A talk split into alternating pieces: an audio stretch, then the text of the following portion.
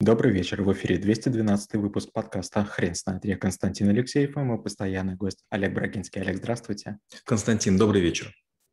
Хрен знает, что такое ценообразование, но мы попробуем разобраться. Олег, расскажите, почему это навык?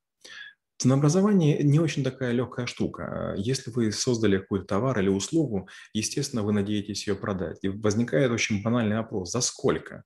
И вы выставляете некий ценник, неважно каким образом, а потом думаете, клиентов нет, может надо сделать скидку. Вы делаете скидку, а клиенты не появляются. Получается проблема в ценообразовании. Но вы уже не знаете, как действовать. Уже есть сколько-то клиентов, которые покупают по сниженной цене, вас это не радует, Э, их вроде бы пока не тревожит, вы повышаете цену, и эти клиенты исчезают. Я все время говорю, что цены могут расти только в одном направлении, поэтому ставьте сначала разумную цену, и потом, получив очередь, повышайте ее. Как цену сделать разумной? Есть сравнительный анализ, есть затратный метод, есть масса подходов. И если их не сдать, то точно можно попасть в просак. И лучше использовать несколько методик, а потом по методу там, или Оракула, или Дельфи их согласовывать между собой и не сомневаться в своей цене, то есть быть ей верным. Олег, вы не могли бы, пожалуйста, подробнее остановиться о методах? Давайте начнем с затратного метода. Если, например, мы создаем э, один самовар, э, один мангал или один прицеп – будет очень высокая цена, и она точно будет неконкурентной. И нечестно на клиента перевешивать э, э, эту, эти все расходы. Или заранее сказать, понимаете, если вы хотите эксклюзивный товар, эксклюзивную услугу, ну вот будет стоить дорого. Да, есть люди, которые на это идут.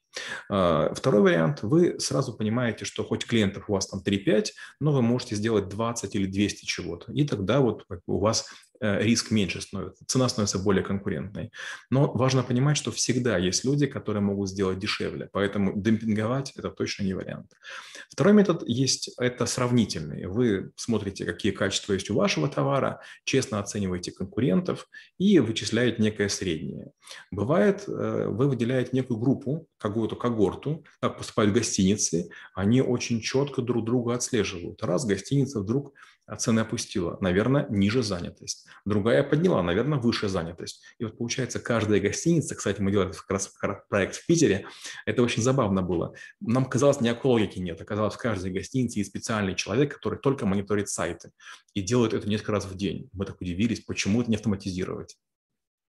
Олег, скажите, пожалуйста, насколько будет э, уместной стратегия в своей продуктовой линейке сделать а, низкую, среднюю и высокую цену?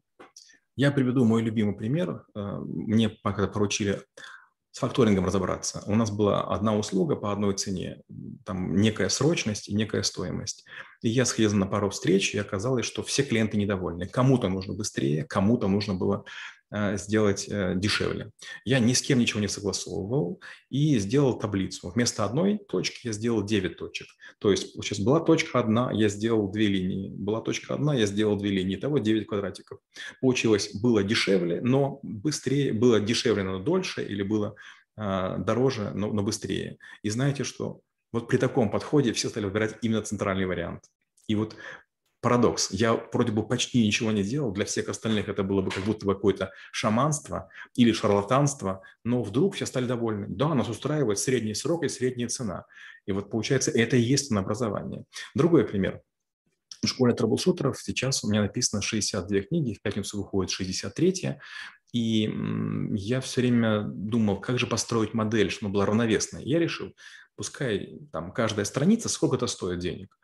А, пускай совет стоит каждый денег. А, и если книгу покупают, цена у нее будет расти, не покупает, цена будет падать. И поэтому цена моей книги меняется ну, чуть ли не каждый день. Но что интересно, получается, книги, которые полезны и их покупают, они прям сильно отличаются в цене, бывает даже в два раза. Книги, которые не покупают, они становятся дешевле. Получается, дешевле, больше желающих, они в цене растут. Дороже, меньше желающих, они падают. И такая плавающая модель. Очень смешно, но работает. Да, это похоже на спрос и предложение. А, Олег, скажите, пожалуйста, вы не могли бы объяснить парадокс а, слишком завышенных цен на некоторые вещи или даже людей? К примеру, я сейчас скажу, сейчас идет чемпионат а, мира или Европы по футболу, и а, меня всегда удивляло, почему игроки стоят так дорого.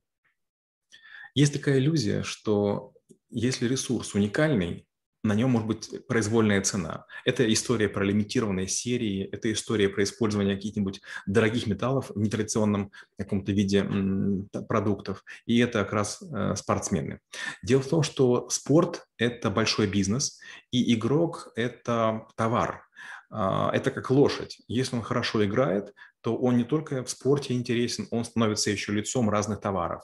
И вот иногда харизматичные игроки, которые, может быть, даже не выдающимся образом играют, они становятся востребованными. Но главное, понимать надо, что продаются миллионы глаз. То есть если в вашей команде есть э, игроки стоимостью в миллион евро, значит, скорее всего, вы крутой клуб, значит, вас нужно смотреть. То есть чем дороже покупают некий товар, тем больше желающих. Представьте, я прихожу и говорю, я купил мотоцикл за тысячу долларов. Вы хмыгнете. А я скажу, я купил за миллион евро. Скажите, где? Покажи. Олег, расскажите, пожалуйста, про ошибки в ценообразовании.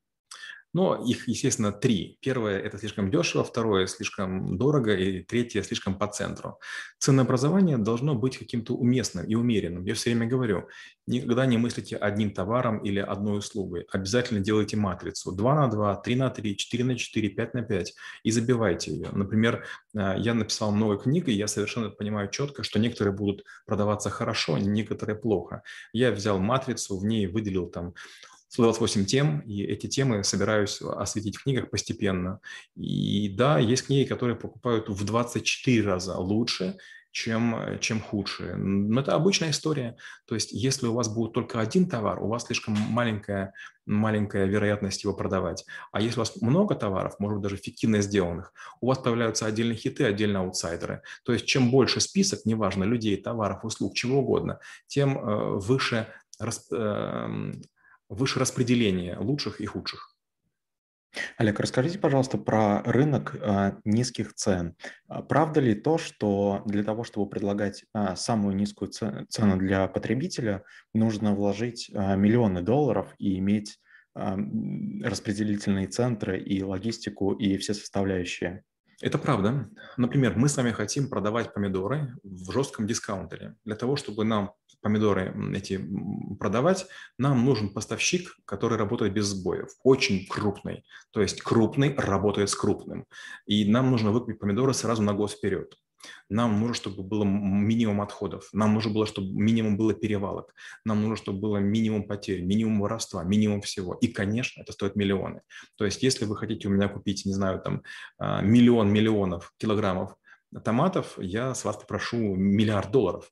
И, конечно, там вы будете, допустим, платить не намного наперед, допустим, хотя бы на месяц наперед, но это гигантские деньги. И это, к сожалению, пресловутый эффект масштаба. Если прям вы очень серьезный покупатель на рынке, вам серьезные скидки.